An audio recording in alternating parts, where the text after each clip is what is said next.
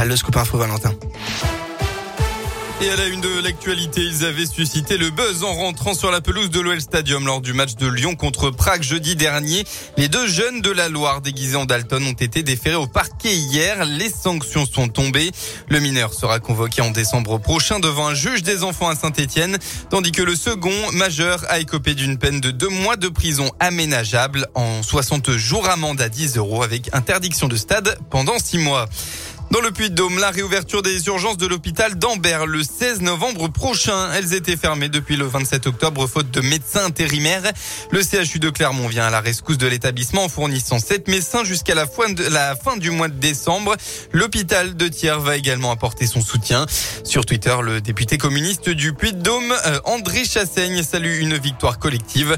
Il rappelle que ce résultat n'est qu'une solution à court terme et pas un règlement dans la durée. Lutter contre le gaspillage alimentaire tout en aidant les étudiants, eh bien c'est le but de la base. La base signifie boucherie André Solidaire étudiant.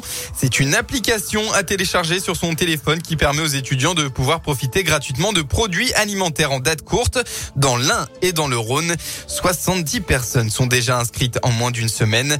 Touché par le désarroi des étudiants lors des confinements successifs, le groupe et sa directrice générale Katia Baronnier avaient à cœur à développer cette initiative.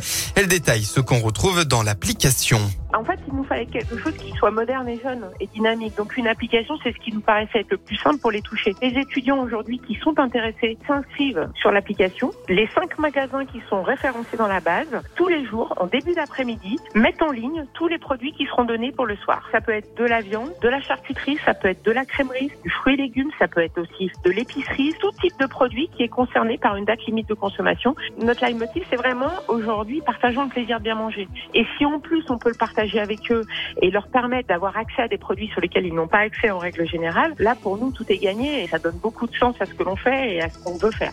Une offre qu'on retrouve donc dans le magasin de Bourg-en-Bresse dans l'Ain et dans quatre autres magasins du Rhône du lundi au samedi à partir de 14h.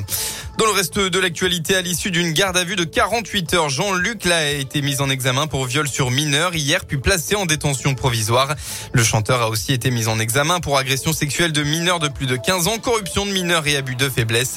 Interpellé mercredi matin, il est soupçonné d'avoir eu des relations sexuelles avec deux adolescentes, alors âgées de 16 et 17 ans entre 2013 et 2014.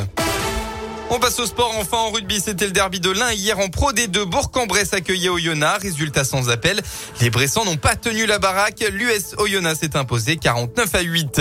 Et puis enfin en basket, gros morceau pour la chorale de Roanne qui se déplace sur le parquet de Strasbourg ce soir en marge de la septième journée de Pro A. Coup d'envoi de la rencontre à 20h.